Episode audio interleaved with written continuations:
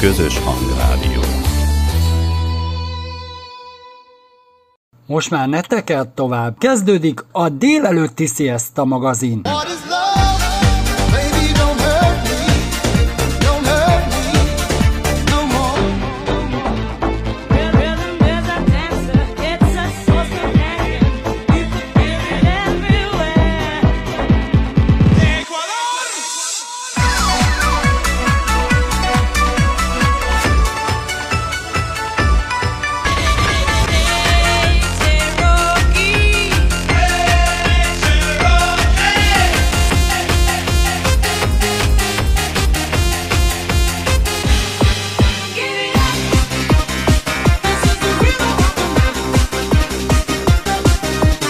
Legjobb slágerek.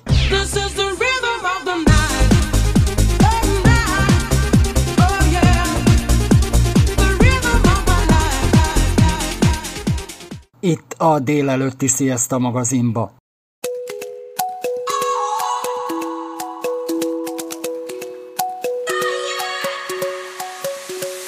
Eyes open wide, seeing the stars. Don't think in circles, but with my heart. You seem like someone I should get to know now. Clouds back away to show me the light. Fires are burning far away. Oh, lift me up, I really need to see how. Start the engines, count from ten. I hold on tight, holding your hand, no fear of the night.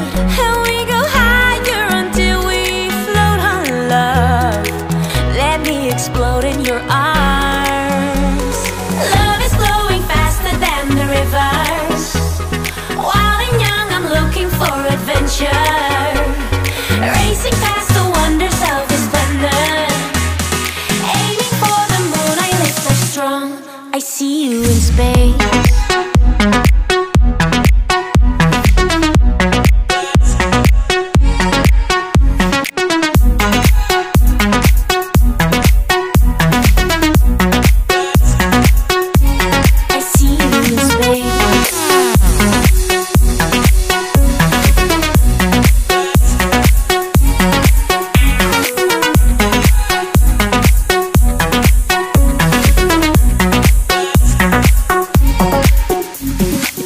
promised me moons that we would see Mars. I knew I could trust you, you brought me up. This thing is real, but you're so out of this world. No questions to how, no questions to why. Just rocket me up and natural high Let's stay and never land back on the ground. Start the engines, count from ten.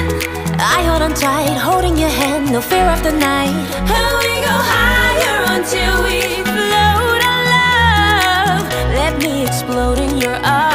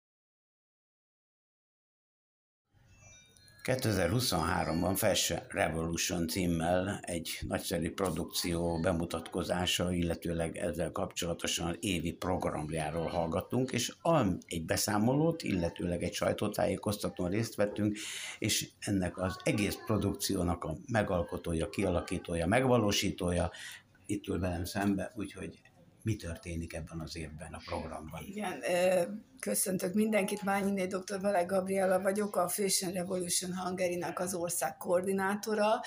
Tulajdonképpen az apropója, hogy most összejöttünk, két nagyon érdekes edukációs projektet mutattunk be.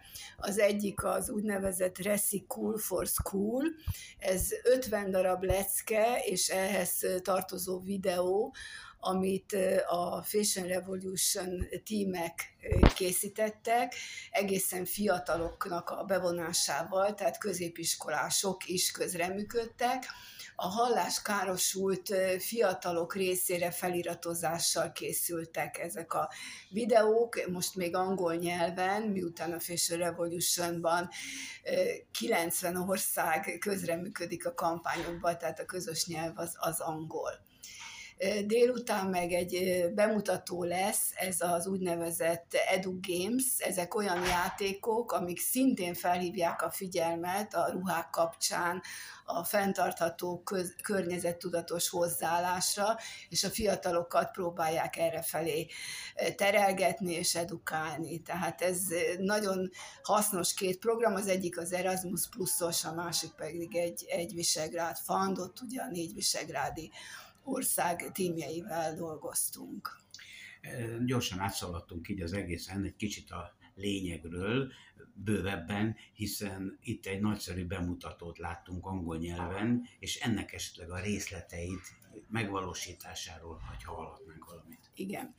Tehát végül is a program az úgy épült föl, hogy először minden tímnek tíz leckét kellett készíteni. Magyarország tulajdonképpen a, a divatban, ez a ciklus, hogy gyakorlatilag az előállítástól a szállításig, illetve az újrahasznosításig, tehát az öt, öt különböző ciklusról is kellett beszélni, mi a gyártást választottuk, és ezzel kapcsolatosan ö, olyan leckék készültek, ami különböző témákon keresztül mutatja be a, a fő kérdéseket. Tehát volt itt olyan téma, amit bemutatott a projektvezető kolléga, ami tulajdonképpen a gyártatás, ahol még robotok is készítik, ott összehasonlították, hogy, hogy mi az előnye, hátránya az, hogy, hogy robot vagy élő munka, több, több olyan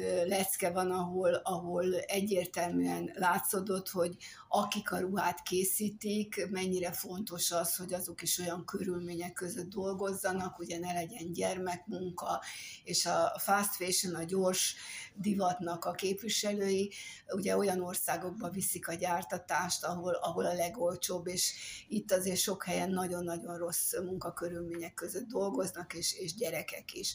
Tehát ezek, ezekről kell beszélni. Kell arról is beszélni, hogy a ruhákban nagyon sok olyan vegyszer van, amit nem is lehet kimosni, mert az előállításuk során bekerül. De van, amikor már, már egészen a mezőgazdaságtól kezdve mondjuk egy, egy gyapotot is, vagy egy gyapot előállításánál is azért rengeteg olyan dolog vegyszer kerülhet magába a, a gyapotba is, amiből ugye a pamut készül ami, ami fontos, hogy a fiataloknak ezeket az információkat tulajdonképpen különböző tárgyakhoz tudjuk beépíteni, tehát akár a földrajz, akár a matematika, akár a gazdaságtan, tehát a divat kapcsán, amit ugye ruhát mindenki visel, sokkal játékosabban lehet bemutatni ezeket a kérdéseket, és miután a fiatalok a divat iránt érdeklődnek, tehát ez az a közös pont, ahol el tudjuk magyarázni, hogy hogy miért kell tudatosnak lenni, mert a divatipar óriási terheket ró a földre, tehát rengeteg környezetszennyezést csinál, ugye a vizeinket szennyezi a festéssel, és rengeteg olyan ruha van, amit ugye nem használnak, és a végén hulladék lesz belőle. Tehát a fiataloknak azért ezeket az információkat valahogy meg kell tudniuk, de ehhez az kell, hogy ilyen lecke, most délután ugye a játék kapcsán játékos formában megtanulják ezeket. Na most, ha a fiatalokat önálló gondolkodásra neveljük, akkor ők már tovább tudnak lépni a döntéseikben, és ahhoz, hogy ez a divatipar jó irányba változzon, ahhoz a fogyasztók kellenek, és ugye nagyon sok fiatal vásárló van. Tehát az ő döntéseik is meghatározzák, hogy a divatipar merre fog menni. Tehát ha olyan, olyan cégektől nem vásárolnak, akik az újságokban is, bocsánat, megjelenik, hogy, hogy szennyezik a folyót, égetik a, a maradék ruhákat, hát ez abszolút elfogadhatatlan mód.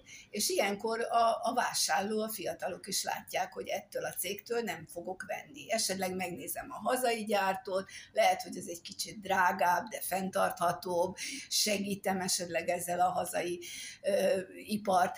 Tehát a, a, a fiatalokat tényleg edukálni kell ilyen vonalon, mert maguktól honnan szednének olyan sok információt.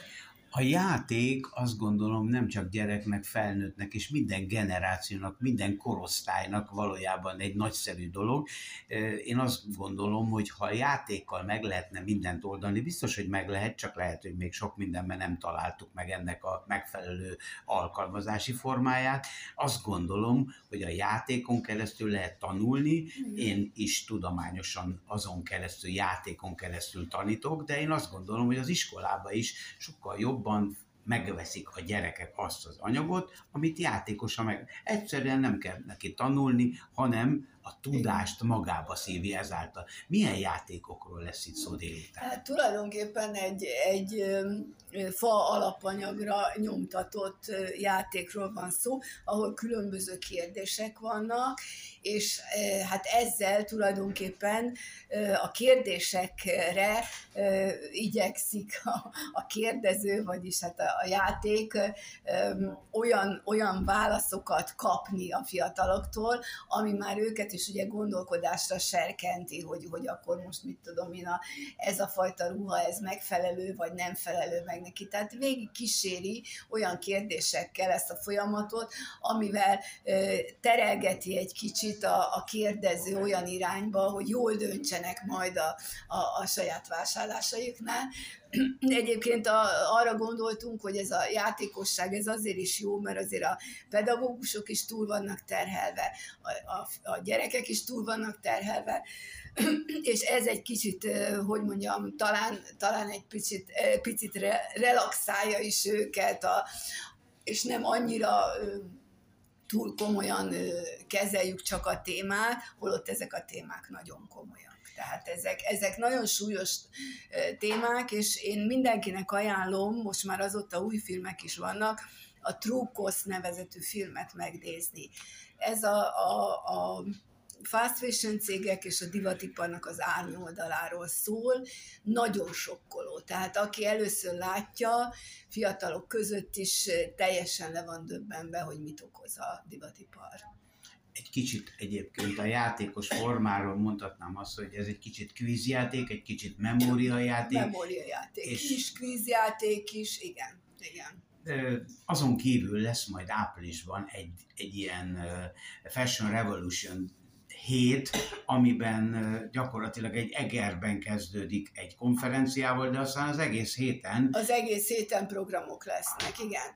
A Fashion Revolutionnak van egy úgynevezett manifestója, kiáltványa, ebben 10 pont van, mindegyik érdekes kérdésről szól, mi a négyes pontot választottuk, ami arról szól, hogy igenis meg kell becsülni azokat, akik kézművesek, akik a hagyományt őrzik, akik tulajdonképpen olyan hozzáadott értéket adnak a divathoz, ami, ami nem mindig mindenütt kap olyan támogatás. Tehát ez minden országban egy nagyon-nagyon fontos kérdés, hiszen akár az indiaiakra gondol az ember, akár, akár esetleg Olaszországban is, ahol ugye a cipőket is, a legszebb cipők ugye kézzel készülnek, de a nagy divat cégek és divattervezők is nagyon sok kézzel készült rátéteket csinálnak, akár a Dior, akárkire gondolunk a, a ruhákra, de Magyarországon nagyon sok olyan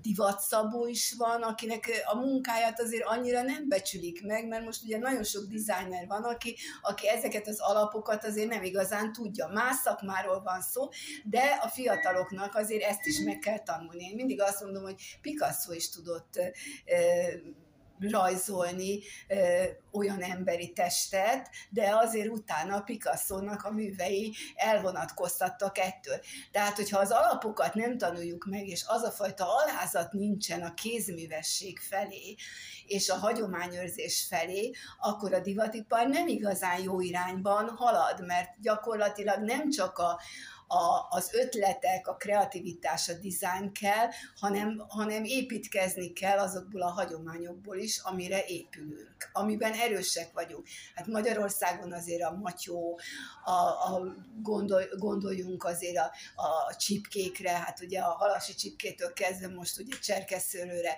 mennénk a csipkeházat megnézni, vagy a kék festőanyagok, a, a palóc ezek, ezek mind olyan értékek, meg olyan technikák, technikák, ugye a szövés, mert azért még van, aki csinál szövést, amiket valahogy generációról generációra már visznek, de nagyon sokan már kihaló félben vannak ezek a generációk is, meg ezek, ezek a hagyományok is. Tehát ezt át kellene valahogy adni azoknak, akik, akik gyakorlatilag mondjuk a divatiparban, meg a tervezésben dolgoznak, de ugyanakkor a fiatalokat is motiválni kellene, hogy ezt értékeljék, és vegyenek olyan ruhákat. Nagyon sok országban pont beszéltünk arról, ugye, hogy hogy Ausztriában, meg, meg Németországban ugye a Trachten, meg a Dindli nem ciki, hogy fölveszi az a fiatal, mert van egy esemény, akkor, akkor traktembe beöltözik. Nálunk, hát igen, vidéken, mert ott hagyományőrzés van, fölveszi a valami olyan ünnepségre, de miért nem lehet valahogy átültetni ezeket a dolgokat úgy, ha nem is egy díszmagyarba megy valaki, de azért az eredeti legyen az a, az a csipke, vagy eredeti legyen az a matyóhímzés rajta. Tehát, és lehet a kortás művészetekbe is, meg a divatba is átültetni bizonyos motivumokat. És innentől kezdve már, ha fiatalok erre nyitottak, mint vásárlók, akkor valószínű, hogy ezt meg is fogják nekik csinálni, tehát akkor a produktum is el fog készülni. De hát azért ez valahol egymásra utaltságot jelent a fafaragás is egy ilyen népi művészet, mert hiszen Magyarországon és Erdélyben is nagy hagyománya van a régiekben a, ezeknek a dolgoknak, úgyhogy igazi nagy fafaragó mesterek voltak, figurákat készítettek, Igen. vadászati dolgokat, sőt szobrokat, egyéb Igen. dolgokat is. Igen pontosan a BKIK-nak volt egy ilyen kerekasztal beszélgetése, ami adott nekem lökést, hogy beszéljek a tímemmel, és tényleg ezt a Manifesto négyet vállaljuk most föl mi magyarok a fő témánknak, és pont egy fafaragó mester ült mellettem, és, és tényleg panaszkodott. Egyrészt, egyrészt ugye az utánpótlásról is, hogy kinek adjak át, adja át ezt a, ezt a tudást, nincs arra esetleg olyan igény, a képzésben nincs olyan támogatás, tehát itt azért nagyon sok oldalú az, hogy, hogy, hogy érdemes-e valakinek ezt továbbvinni, vagy, a, vagy, a, vagy nagyon sok generációnál van, hogy a fiatalok már a, a lánya, a fia nem, érdeke, nem érdekli annyira, de, de lehet, hogy azért, mert nem olyan a, az országban fogadókészség, hogy egy támogatást kapjon, és érdemes legyen ezzel foglalkozni. Tehát ezek azért, azért nagyon kom, komplex kérdések. Tehát én, én azt mondom, hogy mindenre megoldást nem lehet találni de ha ezt most már elkezdjük ezt a témát, és a szakemberek beszélnek, a fiatalok hozzászólnak, akik ugye viselik ezeket a dolgokat, a tervezők hozzászólnak, a döntéshozók, mert ugye nekik azért a helyi önkormányzatnak azokat a területeket, ahol, ahol ezek a tényleg viseletkép készítő kézművesek vannak, azért kellene támogatni, mert hát ez egy fontos dolog. Akkor talán egy picit előbbre leszünk. És akkor április 20 22-től 29, és lesznek kerekasztal beszélgetés, a BKIK-ban lesz 25-én egy nagy konferencia, délután 2 órakor, a, a Márai házban lesz egy divatbemutató, lesz nemzetközi online konferencia témáról, ahol Ázsiától kezdve Amerikáig meghívunk olyanokat, akik ezen a területen foglalkoznak területen dolgoznak, és hát lesznek vidéki workshop látogatások, műhely látogatások, úgyhogy rengeteg programunk lesz. Kiket várnak erre? Tulajdonképpen mindenkit, aki a téma iránt érdeklődik. Tehát nem csak szakembereket, hanem olyanokat is, akik esetleg érdeklődnek, hogy, hogy a matyóhímzés hogy készül. Tehát nagyon, nagyon sok embert várunk. Köszönöm, és jó munkát, sok Én sikert köszönöm, hozzá. minden jót.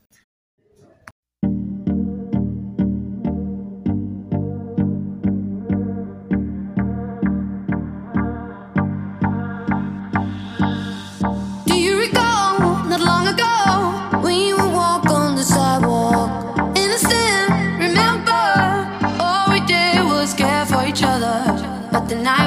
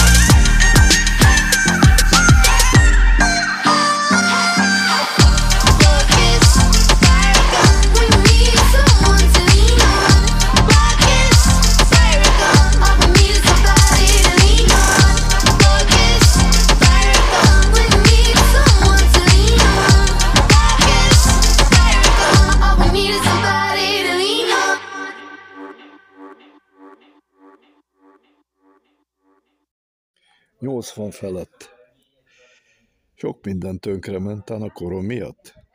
Lábam, hátam, vállam, achilleszem szakadt.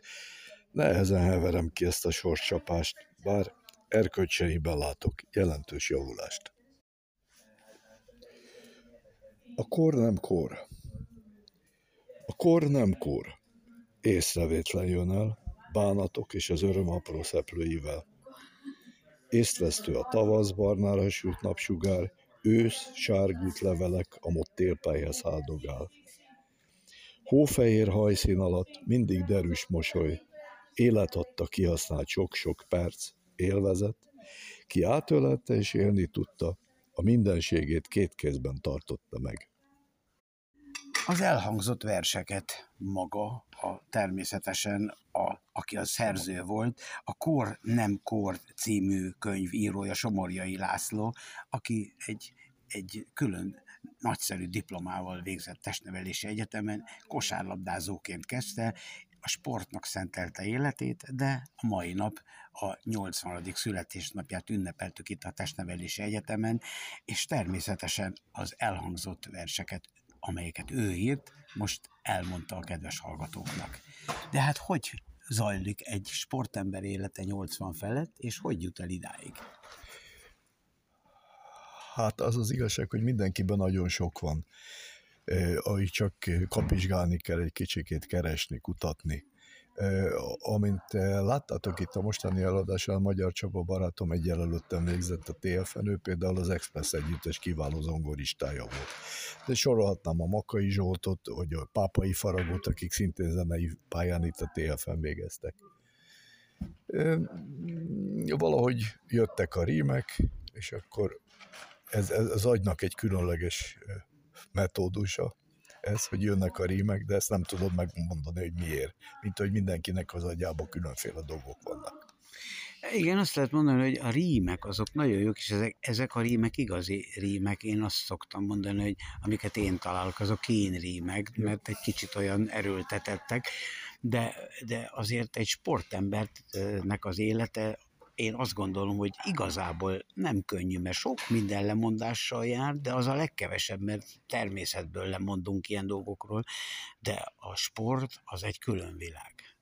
Hát a sport az egy, egy külön világ, és azt hiszem, hogy azzal nem is lehet igazából szakítani, mert azóta is, a TF óta is ugyanez az életem hogy mindennapos sport, tehát a, hogyha a legkevesebb az, hogy a 10-12 ezer lépést megteszem naponta, az a legkevesebb.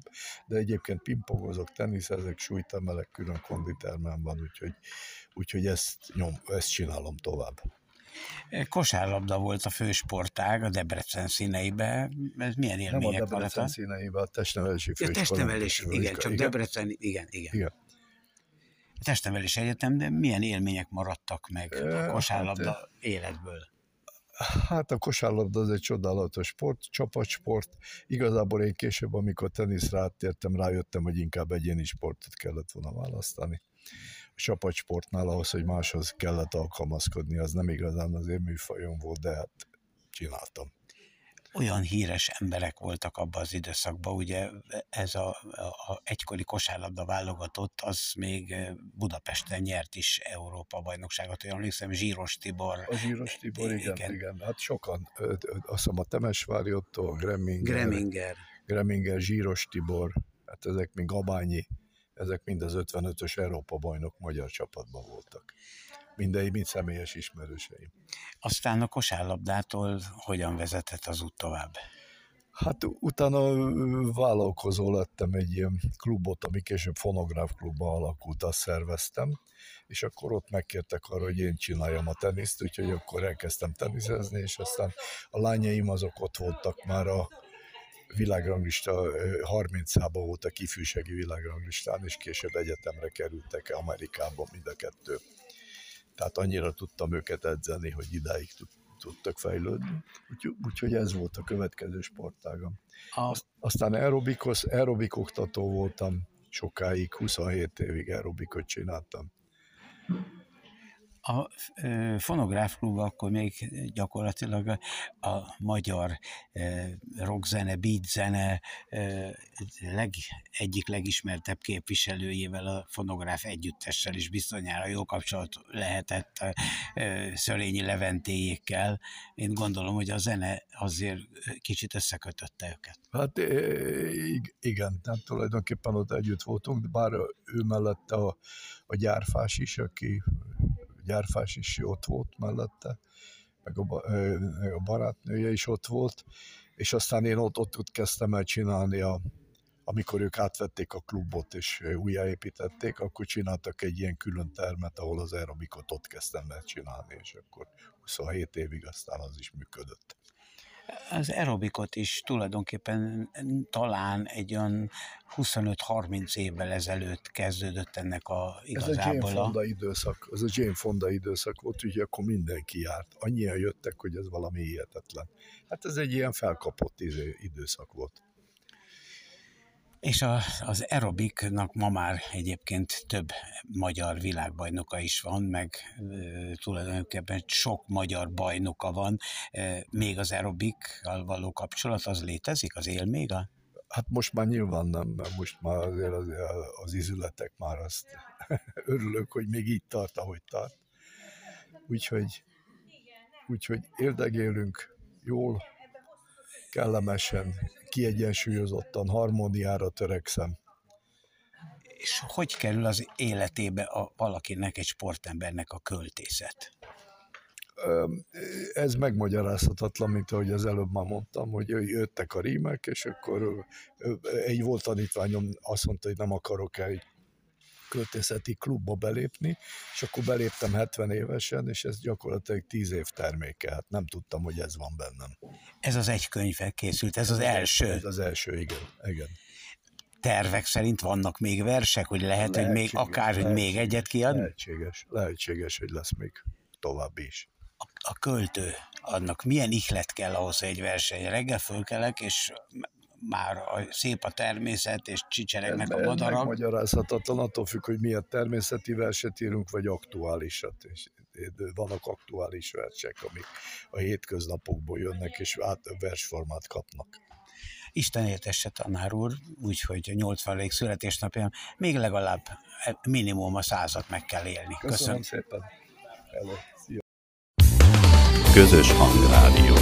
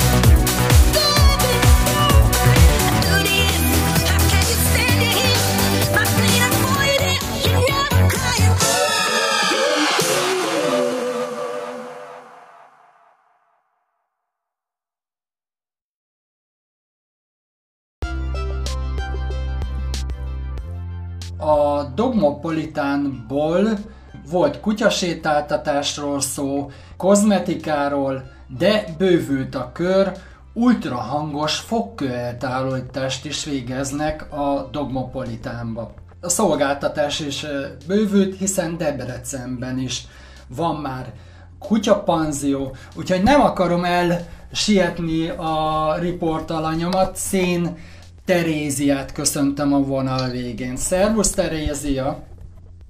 Szervusz! Szép napot mindenkinek! Ugye a fogkő eltávolításról lesz szó, az állatoknak létezik fogkő eltávolítás nálatok, ez valami újdonság, hiszen eddig ez nem volt. Mit okozhat az egyes állatoknál, akár macskáknál, akár kutyáknál a fogkő? kutyáknál és macskáknál is ugyanúgy lehet használni ezt az ultrahangos fogkeltávolítást. Amit okozhat, az elég sokrétű probléma, emésztési problémát, ugye az ingyulladás az sok mindenre kihat, ezen kívül bármilyen belső gyulladást is okozhat, ami, ami teljesen kihat.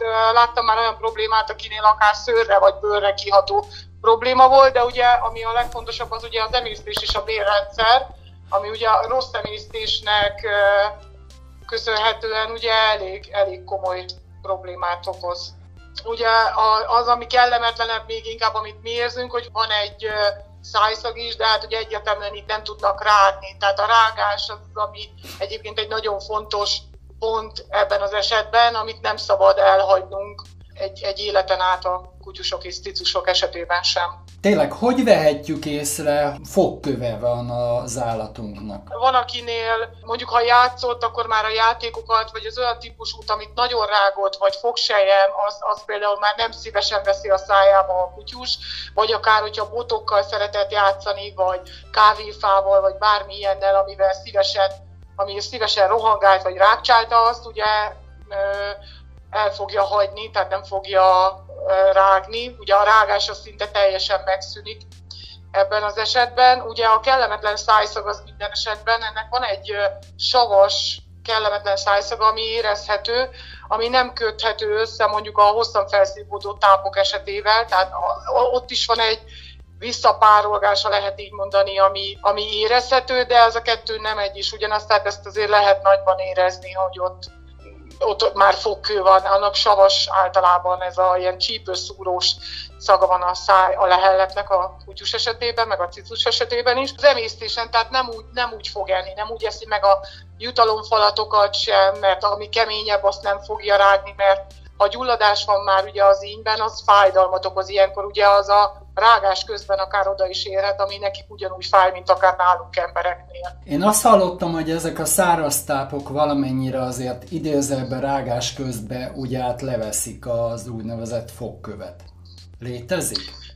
A rágás az mindenképp fontos, tehát az csökkentheti. Én minden ügyfelemnek azt javaslom, aki ugye ezen átesett vagy túlesett, hogy mindenképp rágassa a kutyust, amennyire csak lehet. Tehát kezdjünk leszokni ezekről a a nagyon puha, szép csomagolásban lévő jutalomfalatokról, mert nincs igazából szükség a kutyusnak arra, hogy sok mindent lenyeljen, úgymond. Inkább, inkább rágja meg, tehát a, akár egy jutalomfalat esetében is választunk rágosabbat, ami csökkenti ennek az esélyét, hogy, hogy felrakódik. Vannak ugye fajták, akik, akik jobban ki vannak erre téve, meg hát ugye a tenyésztés is befolyásolhatja ezt, hogy milyen kutyusoknál fordul elő, de mindenképp a rágatás a legfontosabb. Tehát minél többet rágassuk a kutyust keményebb dolgokkal. Vannak ilyen új, úgynevezett ilyen, hát úgy reklámozzák, hogy fogkő, vagy ez ellen ilyen rágó botocskák, vagy minek mondják ezt, ez valamire jó, tehát hogy attól függetlenül, hogy marad még ezek szerint ilyen fogkő? Én nem hinnék minden reklámnak, minden, mindenképp a keményebb és az egészségesebb jutalomfalatokat javaslom minden gazdinak, tehát ami, ami minél többet dolgozik vele a kutyus mond, ami szárított bőr, vagy, vagy tehát ezek a kekszek, amire azt mondják, hogy ez fogtisztító, vagy ezek a nagyobb ruhák, ami kb. egy-két perc alatt eltűnnek, azok én nem gondolnám, hogy hatással lennének a, a kutyus fogaira, vagy a cicus fogaira esetleg. Én, én mindenképp a természetes és a, a keményebb dolgokat javasolnám rágásra, tehát akár egy marhabőrt, ami fel van tekerve arra, ha szárított hús van már, az is jó. Az a lényeg, minél egészségesebb és minél rághatóbb vagy keményebb dolgot kell adni, azok szerintem csökkenthetik, igen. És akkor most térjünk a tárgyra. Eddig úgy tudtam, hogy ezeket a fogkő eltávolításokat csak állatorvos végezhet, ilyen bódításban vagy altatásban. Kell-e valami ö, továbbképzést ö, ehhez az úgynevezett eszközhöz, hiszen ez az ultrahangos fogkefe, mert ez egy fogkefe, ha jól láttam, egy ilyen elektromos fogkefének nézném. Jó mondom?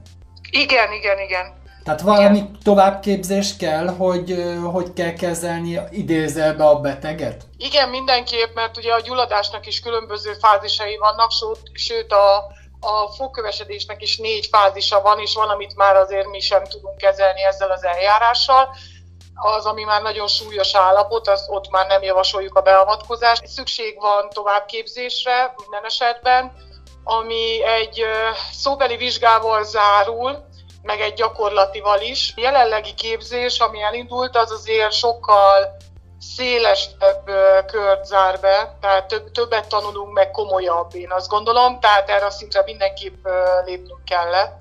Tudjuk ezeket a fázisokat, a folyamatokat, és azért mindenképp a gyakorlat, ugye, mint e, ebben is azért az a legfontosabb, mert, mert azért itt ebben az esetben ugye nincs bódítás. Ugye teljes, teljesen normál állapotban a kutyus fekszik vagy ül az asztalon, és úgy dolgozunk ugye a, a fogain. Én úgy hallottam, hogy különböző ilyen állatboltokban lehet kapni úgynevezett ilyen fogkeféket.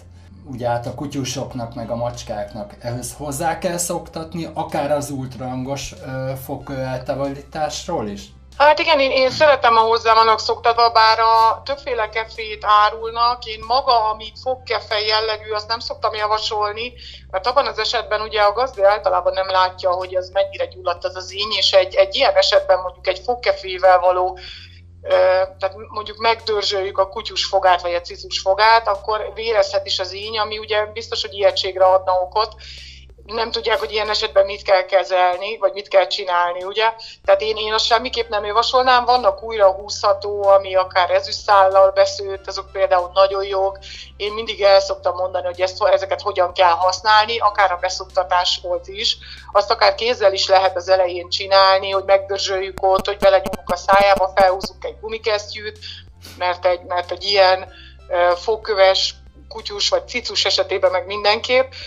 Ugye a nyál is teljesen más, hogyha esetleg véletlenül bármi történik, azért az jobb, hogyha egy, egy gumikesztyűvel csináljuk, mondjuk, és akkor, akkor szoktathatjuk, hogy zínyét masszírozgatjuk előtte kívülről, aztán meg belülről, hogy szokja ezt, utána jöhet a, az újra húzhatós fokefe, vagy akár a babáknál használ. Ilyen gumisörtéje van, az, ami megint kellemesebb tyúsok vagy cicusok esetében, inkább azt javaslom semmiképp nem kefés, tehát fogkefét az állatoknak, mert az, az könnyes sérülést okozhat.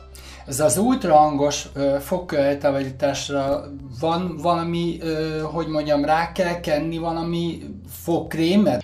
Van hozzá, igen, egy speciális fogkrém. A gyártó által használt fogkrémet kell mindenképp hozzá használni, mert azzal működik együtt a, az, az ultrahang. Tehát nem javasolnak mellé semmilyen humán ö, fogkrémet, vagy akár állat állati fogkrémeket, amit ugye nagyon sok helyen lehet kapni. Ezeket én, én sem javaslom, de a gyártócég sem javasolja, ezt inkább kézi fogmosásra szoktam, tehát hogyha újra húzhatóval otthon a két kezelés között otthon is előszeretettel javaslom, hogy minél többet szoktassuk a kutyus cicust, és tartsuk tisztán a fogait, meg az ínyeit masszírozzuk, ugye ezzel csökkentjük a minél előbbi fogkövesedést. Úgyhogy én akkor javaslom, a, ezt a fogkrémet meg csak az ultrahanghoz, igen, amit speciálisan adnak. Ez hozzá, mert ez csak ezzel működik együtt. És akkor rátérünk a lényegre, milyen időközönként kell ugye át levenni a fogkövét. Mert általában ugye az állatorvos azt javasolja, hogy évente egyszer jelenjünk meg és vegyük le a fogkövét. Mennyire igaz ez? Az orvosok többsége én azt gondolom, hogy azért javasolja így, mert ők nagyon pici miatt nem altatnák be az állatokat. Meg valamennyire minden... azért van egy úgynevezett kockázata is az altatásnak, illetve a pódításnak. Mindenképp igen, és ahogy idősödnek ugye a, a kutyusok, cizusok, ott az, az még nagyobb a komplikáció esélye minden esetben.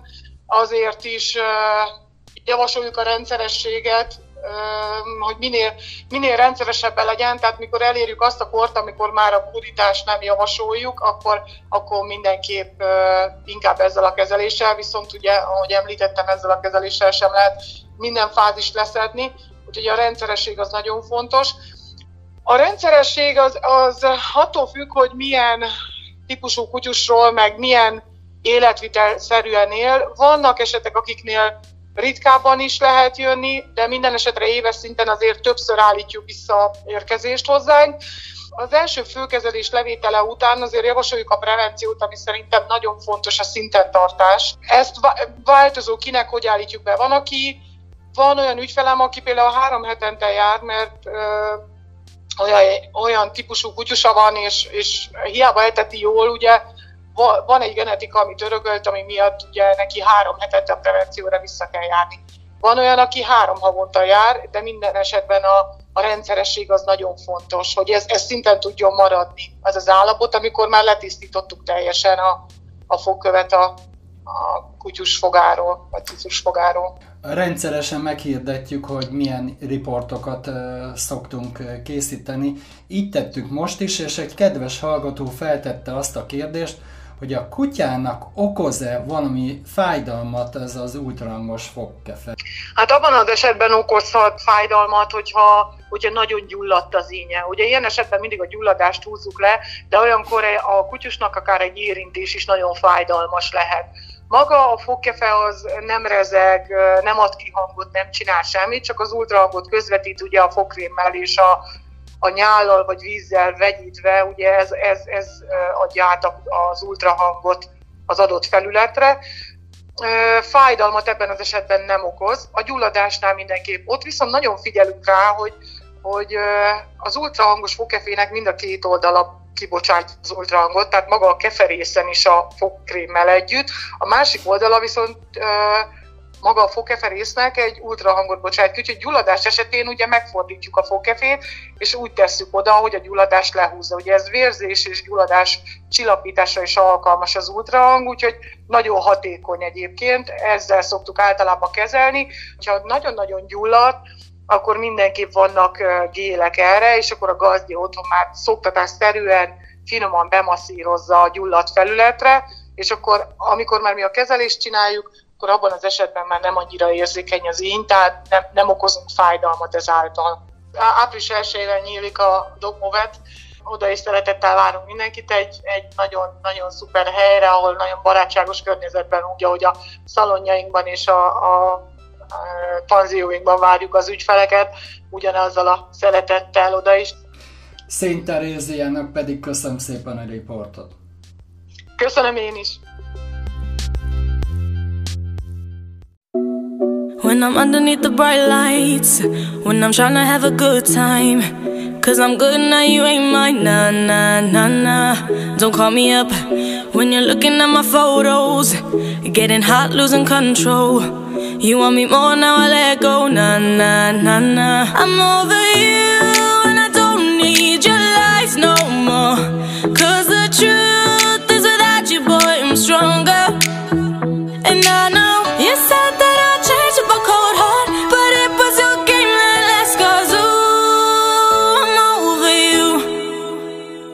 Don't call me up, I'm going out tonight. Feeling good now you're out of my life. Don't wanna talk about us.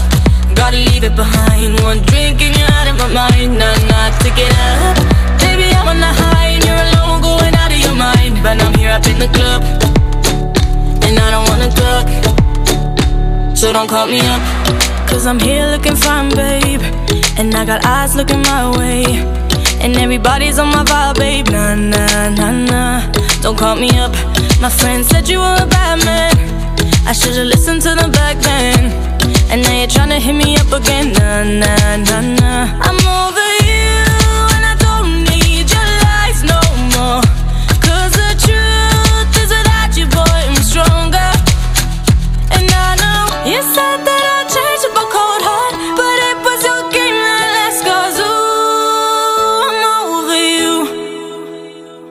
don't call me up. I'm going out tonight. Feeling good now you're out of my life. Don't wanna talk about us. Gotta leave it behind. One drink and you're out of my mind. Not enough to get up. Baby, I'm on the high And you're alone going out of your mind. But I'm here up in the club. And I don't wanna talk. So don't call me up.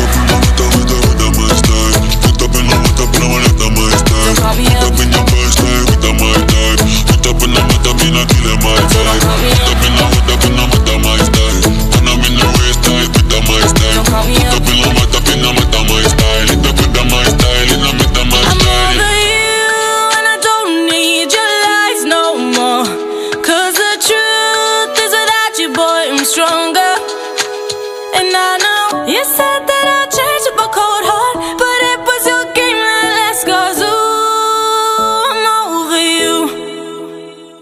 Don't call me up, I'm going out tonight. Feeling good now you're out of my life. Don't wanna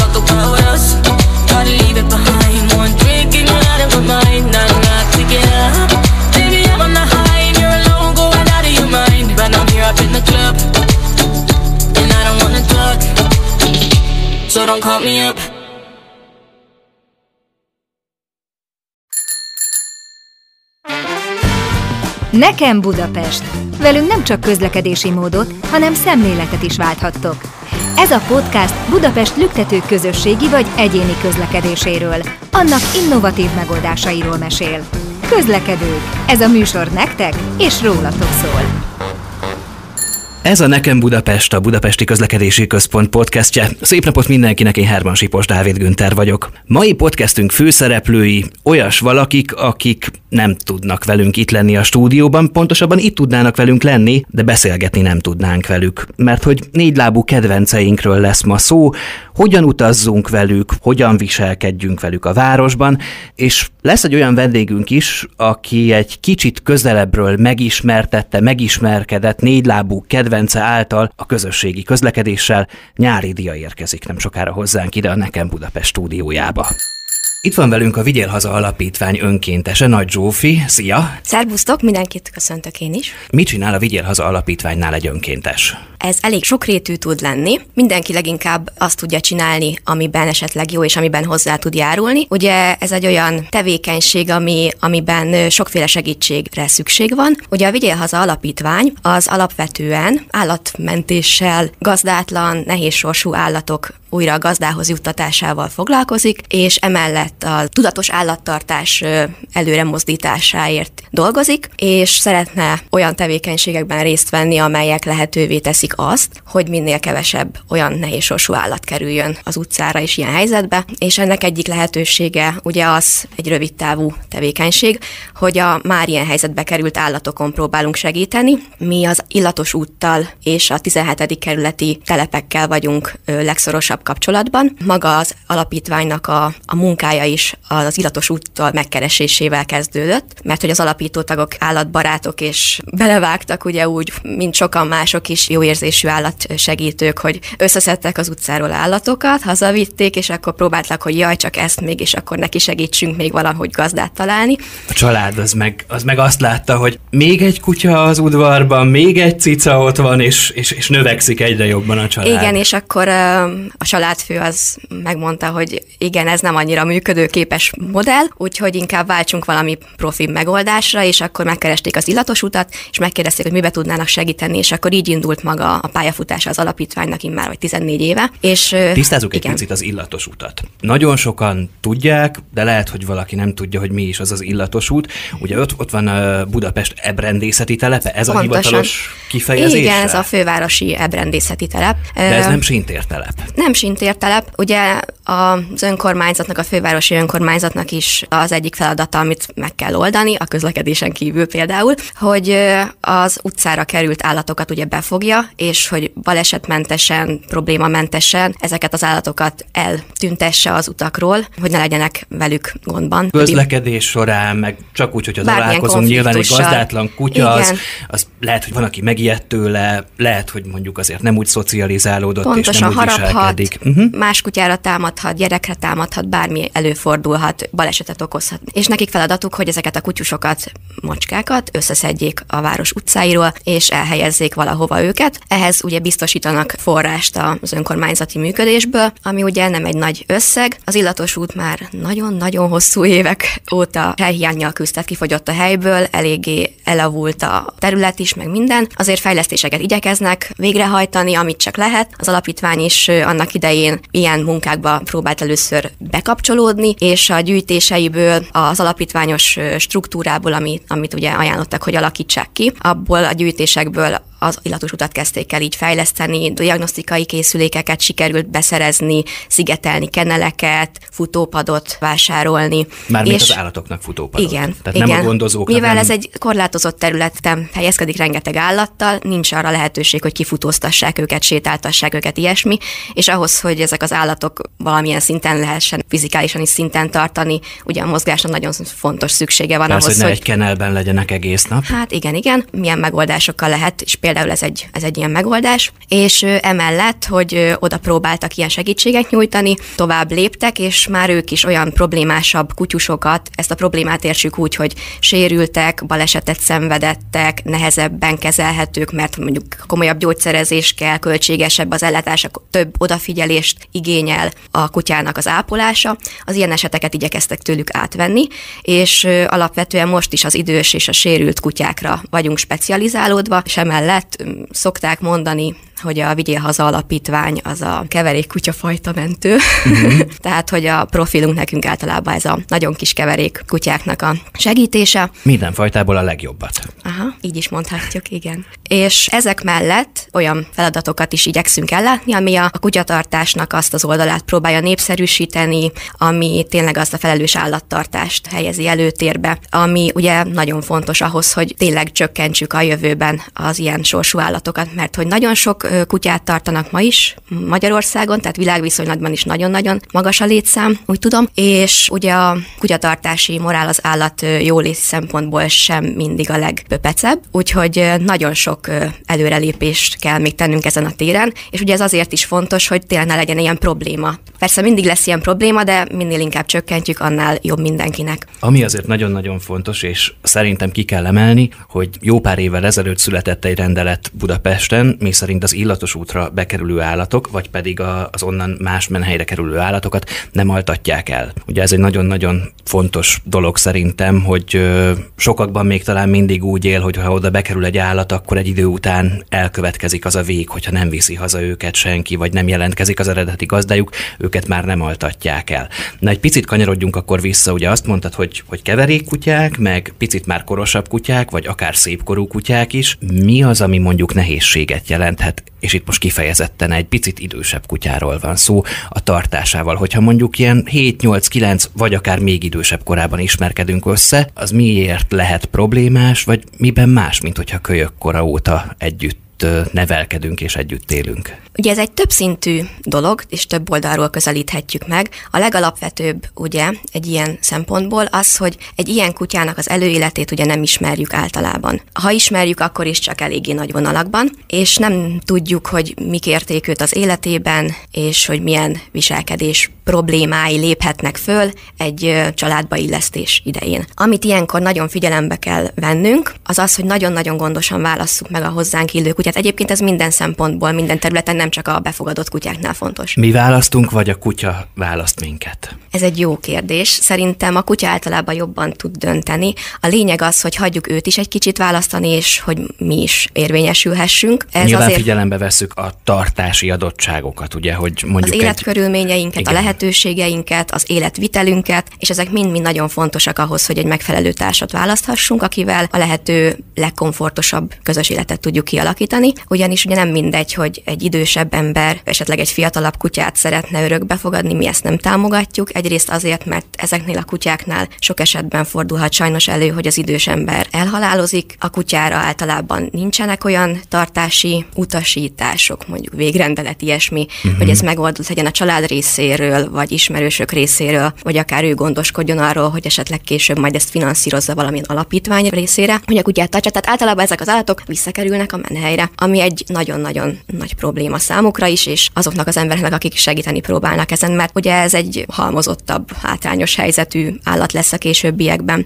Szóval nagyon fontos, hogy úgy válasszuk meg a társunkat, hogy beleilleszthető legyen a mindennapjainkba, és közreműködtünk olyan kis füzetek, segédanyagok létrehozásában, a nébikkel, a Fogadj Örökbe kiadvány, ami most is elérhető egyébként interneten keresztül, nyilvánosan, ami segít felkészíteni minket, hogy egy ilyen döntést megalapozottan és felkészülten tudjunk meghozni, foglalkozni, és segít átgondolni azokat a kérdéseket, amik ilyenkor felmerülhetnek, illetve fel is merülnek, hogy mikre kell számítanunk egy kutya befogadásakor. Az örökbefogadott kutya az egy még halmozottabb eset, mert ott ugye nem az van, hogy elmegyünk egy tenyésztőhöz, aki meg tudja mondani, hogy milyen vérvonal, milyen jellegű a kutya, ismeri már a fejlődése során azt, hogy nagyjából milyen személyiséggel rendelkezik, tud ajánlani. Egy ilyen kutyánál ugye nagyon-nagyon sok a rejtett faktor, és a legjobb ilyen esetben, hogyha többször látogatjuk az adott állatot, ilyenkor egy kicsit jobban meg tudjuk ismerni, ki tudjuk puhatolni azt, hogy mennyire passzolunk, lehet-e szerelem első látásra egyébként, de ugye úgy kell választanunk a kutyát, hogy az adott paramétereket tisztában tesszük magunkban, hogy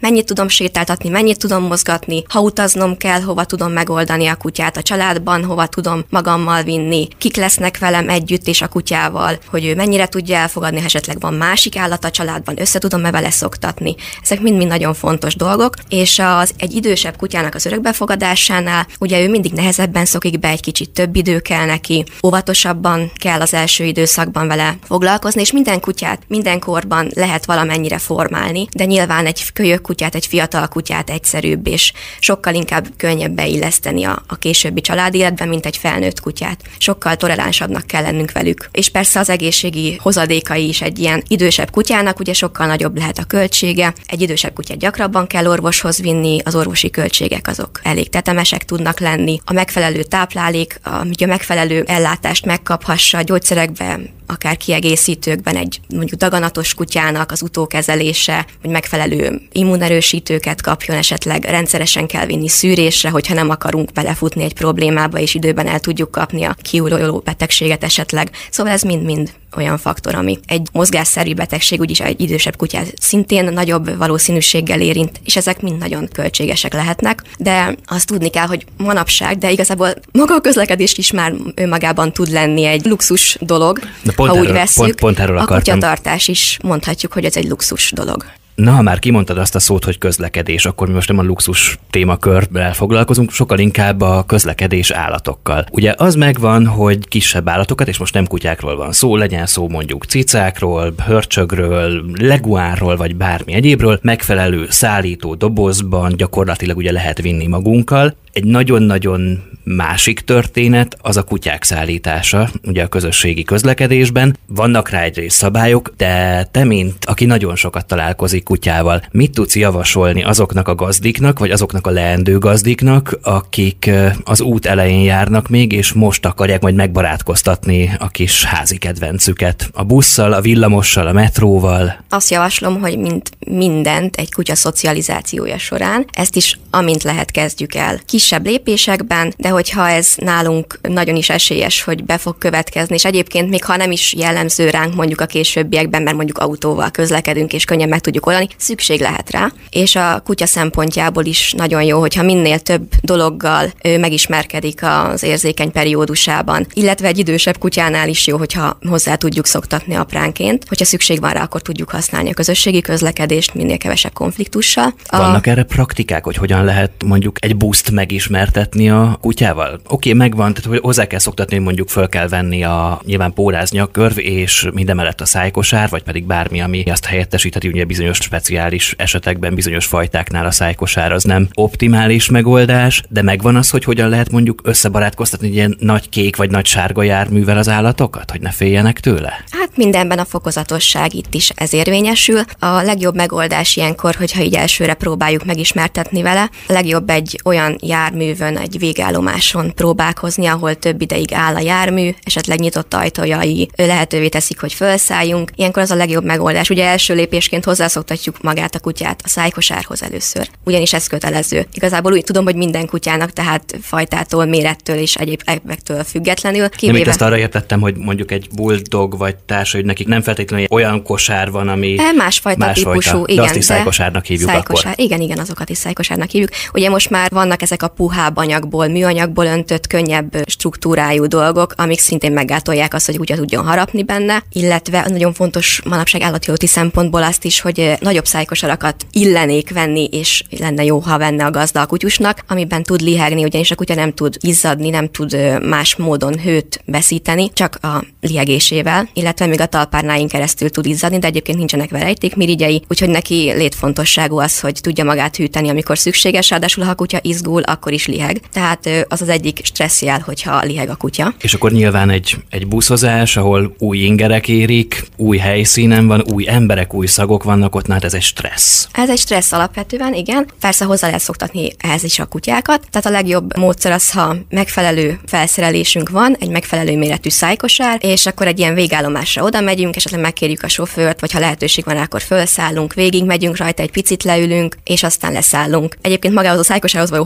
hozzászoktatás is így történik, hogy kis jutalomfalattal beteszi a kutyus a száját, egy picit ott marad egy pár másodpercig, és ezt nyújtjuk, és mindenféle szoktatásnál ez a módszer van, hogy azt a pici apró kis dolgot jutalmazzuk, és aztán nyújtjuk az időtartamát. A kutatással kapcsolatban is ez a módszer. Az ilyen állójárműveken való átsétálás után jön az, hogy mondjuk egy megállóra felszálljunk. Jobb ugye ilyenkor egy olyan járatot választani, ami olyan időszakban mondjuk kevés az utas, uh-huh. nem egy ilyen rush hour van. Bár egy megállót le is lehet sétálni. Persze, egy megállót le Sőt, is lehet és sétálni. annak a kutya nagyon fog örülni, hogy ha sétálunk de vele hogyha annyit. szoktatni kell ahhoz, hogyha mondjuk egy teljes vonalat végig tudjon menni, akkor annak az első lépés az egy megálló. Aztán utána lehet a következő lépés, hogy lesétálunk egy megállót, aztán felszállunk megint mondjuk két megállóra. Vagy mondjuk két nappal később próbáljuk ezt meg. Lényeg az, hogy a kutyának lehetőleg jó élményeket szerezzünk, vagy legalábbis ne traumatizáljuk közbe, tehát erre nagyon kell figyelni. Nyilván, hogyha másik kutya van, akkor egy szoktatós kutyát ne vigyünk fel, tehát ilyenekre is oda kell figyelni, hogyha gyerekek vannak, még hatványozottabb esetleg az ajforrás, a kiszámíthatatlanság a kutyának, akkor várjunk egy következő járatot. A másik lehet az, hogy ugye a kutyának is stressz lehet maga az, hogy fölmászik a buszra, ugye különböző járatok is vannak, különböző járművek, érdemesebb egy olyanon kezdeni, ahol kevesebbet kell lépnie neki is, egy lapos padlóssal indítani. Ezek alap dolgok, és akkor így lehet fokozatosan növelni a dolgokat. Például ilyen lehet még az, hogy egy kevésbé zajos járművet használunk a tanítás során, és aztán megyünk a, a zajosabbak felé, egy vonat felé például.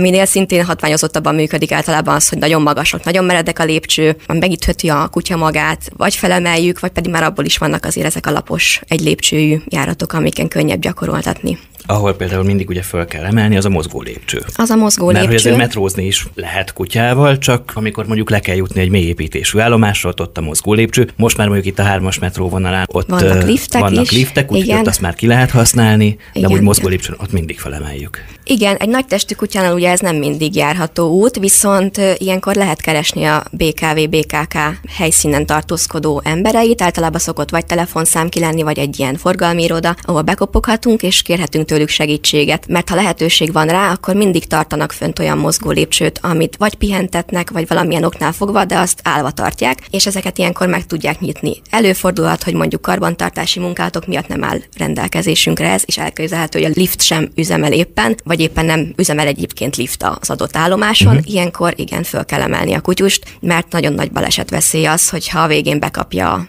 a körmét. Mindenki el tudja képzelni, hogy, hogy, hogy mi történhet ott akkor. A lényeg az, hogy előre tervezzük meg az utazásunkat, és tudjuk azt, hogy mondjuk hol van lift, hol nincs lift, és hogyha szép nagyra nőtt állatunk van, és szép nagyra nőtt kutyusunk van, akit nehéz megemelni, akkor inkább válasszunk más útvonalat magunknak. Így igaz, a tervezés a kulcs. Ha már tervezés, ha valaki most így az elmúlt percekben kedvet kapott ahhoz, hogy akár tőletek és titeket megkeresve, akár más alapítványt megkeresve, de örökbe fogadjon egy kutyát, akkor mit kell tennie, hol nézelődhet, hol találkozhatnak egymással szembe a gazdira vágyók és gazdira várók, illetve a leendő gazdik.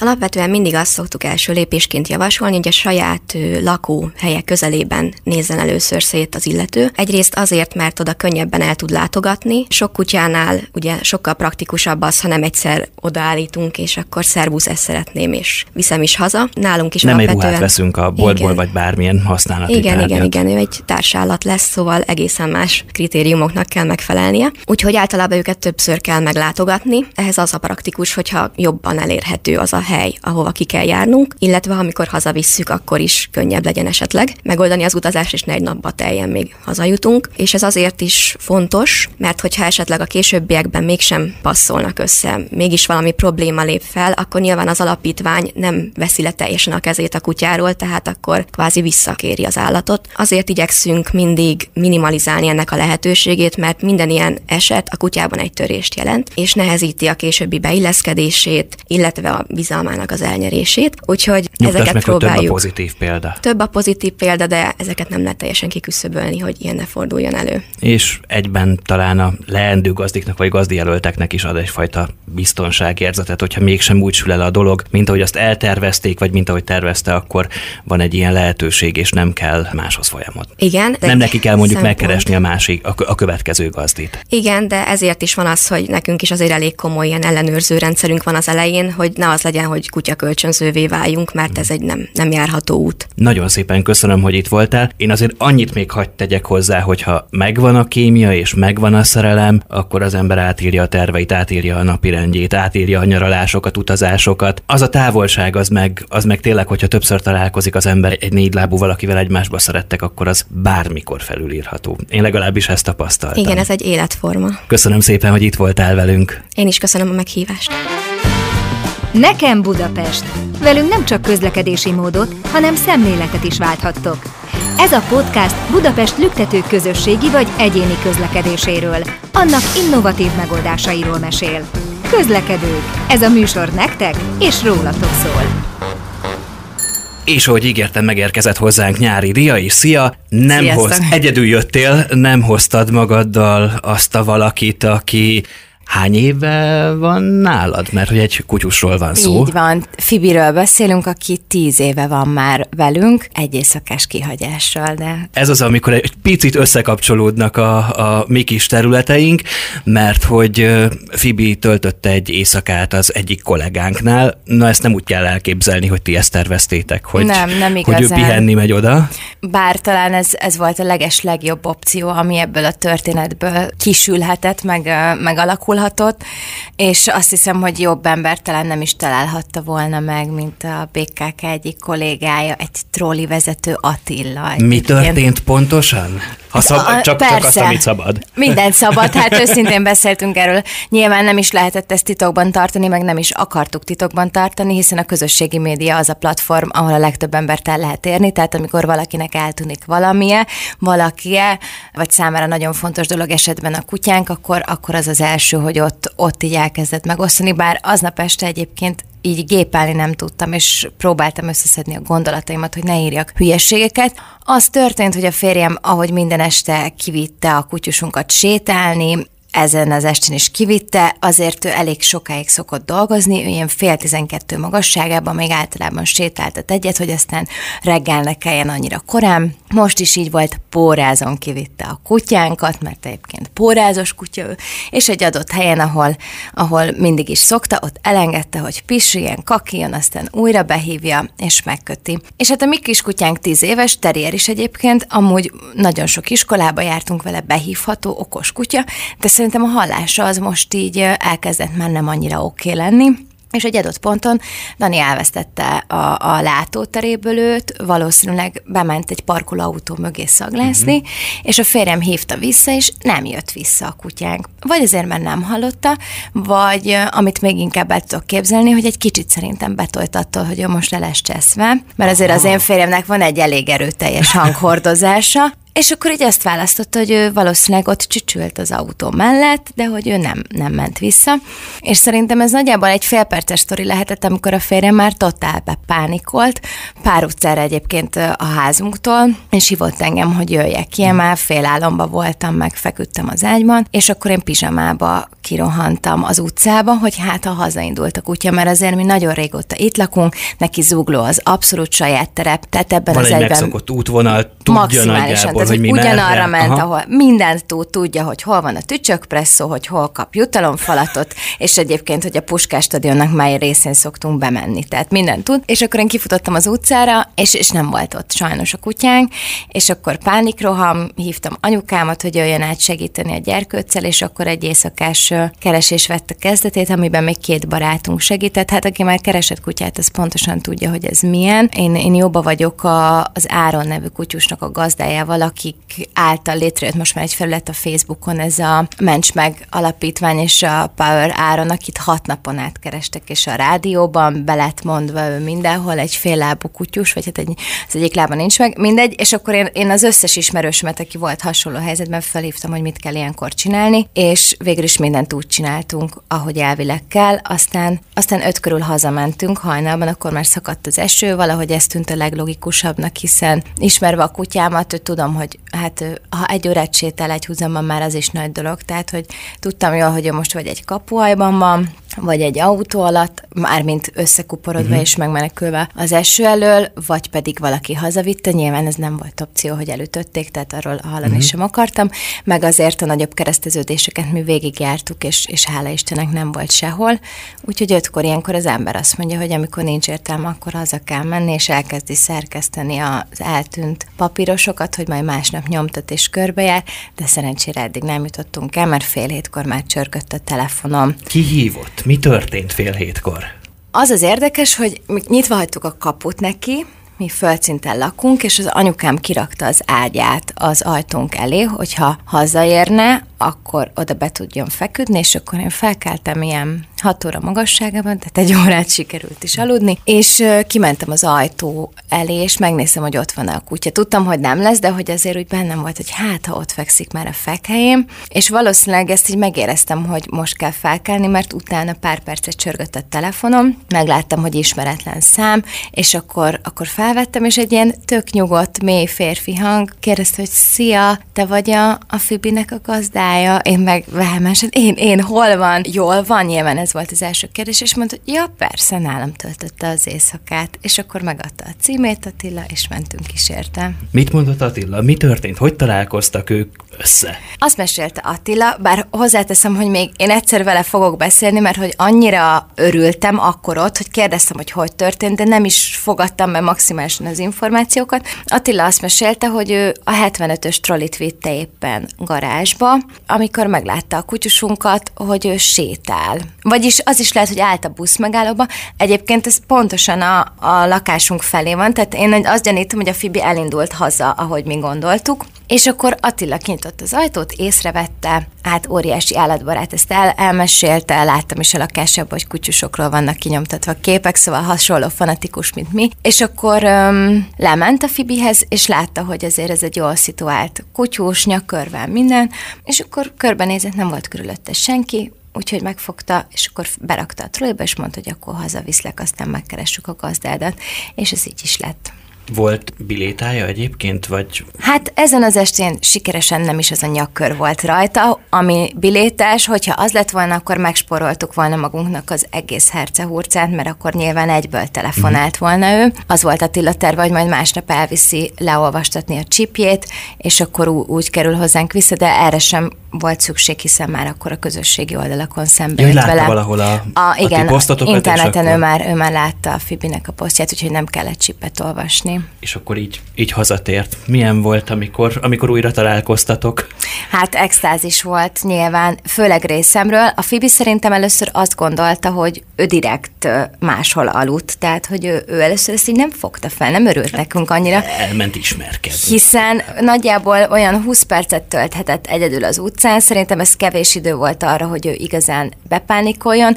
Ellenben megérkezett egy sráchoz, akinek volt kutyágya, jutalomfalatja, igazából teleette magát, pacsit adott, mert Attila küldött videókat, ahogy ott játszott vele este, szóval, hogy szerintem nem fogta fel, hogy mi baj történhetett. Akkor így De nyaralni ment, wellnessezni Kics, ment egy igen, picit. kicsit, aha. kicsit elment nyaralni, de azért másnapra jól megsértődött ránk. Hogy azért mégis, mégis mondhattuk volna, hogy ő aznap máshol lesz, mert amikor közöltük vele, hogy akkor esti séta van, akkor így megfogta a kis fejét, és elfordította balra, hogy ő nem jön ki velünk sétálni. Oh, Pontosabban a férjemmel oh, velem kijött.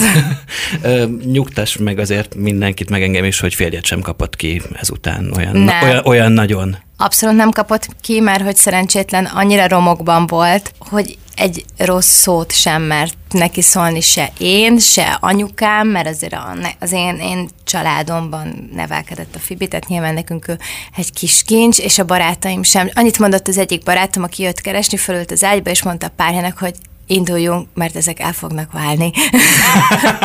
De nem. De nem. De nem és nyilván nem, akkor sem váltunk volna el, hogyha ez nem így alakult, azért jobb, hogy nem így alakul. Na, egy picit tekerjük vissza az időkerekét, mert hogy ha jól tudom, akkor nem Fibi az első kutya a te életedben. Így van. Hanem bizony gyerekkorodtól kezdve ott Igen. vannak a négy lábúak körülötted. Igen, nekem egy Berni pásztorom volt akkor, amikor én megszülettem. Nyilván ő a szüleim kutyája volt elsősorban, és hogyha kettő közül választani kéne, akkor meg apukám kutyája, tehát ő volt az igazán nagy kutyafanatikus, és az ő halálát követően jött tíz év múlva Fibi a képbe. A Benny pásztorunk 12 évet élt, úgyhogy igazából én a kisgyerekkoromat kutyával töltöttem el, aztán volt egy nagyobb kihagyás, és utána pedig már bennem jött az elhatározás, hogy én nem akarok akarok kisállat nélkül maradni. Hogyan tudtad összeegyeztetni a kisállattartást a munkáddal? Azért egy színésznőnek az időbeosztása hát elég hektikus tud lenni, másrészt meg, meg ugye este előadás van, napközben próbák vannak, aztán közben te forgattál, és ugye gyakorlatilag egy nappal látéve. Hogyan zajlott mindez nálad? Amikor Fibi bekerült a képbe, akkor én barátok köztöztem, és a barátok stúdió, meg az RTL székház akkoriban iszonyatos iszonyatosan kutyabarát volt. A Covid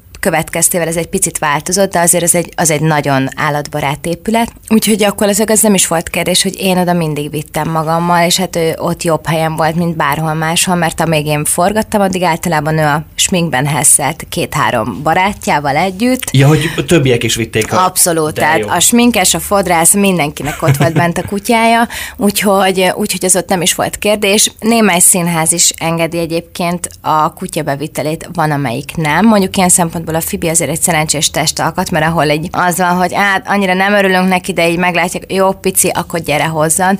Úgyhogy hátizsákban vagy táskában elrejtve. Ennek egyébként van is táskája, az a, az a játszóteres megoldásunk, mm. úgyhogy így megoldható volt mindig, meg azért a próbák is általában egy ilyen négy órás időintervallumban zajlanak. Most, ahol próbálok, ott 10-től kettőig, tehát hogy ha annyi időre egyedül marad, akkor az semmi gond nincs vele, úgyhogy így össze tudtam hozni, meg azért a szüleim akkor nekem nagyon-nagyon sokat segítettek, és sokszor Győrben volt, vagy ha nyaralni mentünk, akkor, akkor ő ott volt velük. Mondtad, hogy most is próbálni mész. Hol láthatunk most? Hol találkozhatunk veled? Játszani fogok Pince Színházban, a Rózsa utca 1-ben a Bohém Társulatnak a Pince Színház, ez egy most kialakulóban lévő kis színház, egy monodrámával, ami Marilyn Monroe életéről szól. Ezt nagyon-nagyon várjuk, és nagyon izgalmas, és most pedig futok tovább a játékszínbe, ahol április 1 lesz a premierünk, az Aranylakodalommal, Szente Vajkó új darabja. Ez a legény búcsúnak a folytatása, aki azt a darabot ismeri, annak talán még nagyobb kedvet csinálok ezzel hozzá. Az pedig egy, egy komédia lesz, egy végjáték, azt szintén nagyon-nagyon várom, hiszen parád és a szereposztása, úgyhogy nagyon megtisztelő ezekkel a kollégákkal együtt dolgozni, és szerintem egy nagyon-nagyon jó műszületett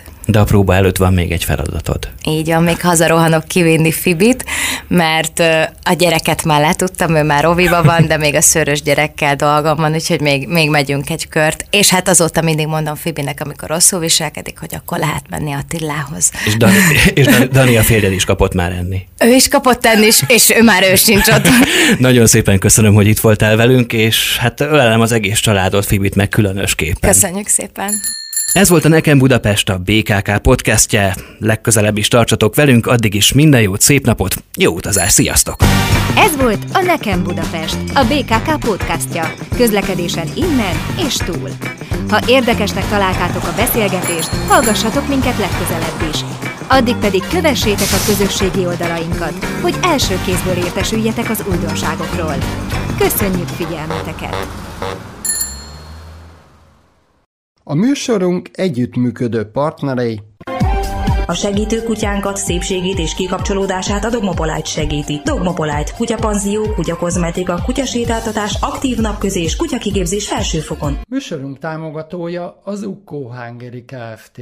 Ukkó teja, a folyékony egészség. Önök a Siesta magazin műsorát hallották. Műsorunkkal legközelebb jövő héten találkozhatnak velünk ugyanezen a frekvencián. Munkatársaink voltak Bratkó József műsorvezető, Bratkóné Földesi Ágota szerkesztő, Domokos Gábor, Polgár Julianna, Rajecki Gabriella, Rákos Gábor, Tarcsi Géza. Műsorunkat megtalálhatják Facebook közösségi portálon, míg riportjainkat Spotify, valamint különféle podcast csatornáin hallgatható vissza. Tartsanak velünk legközelebb is!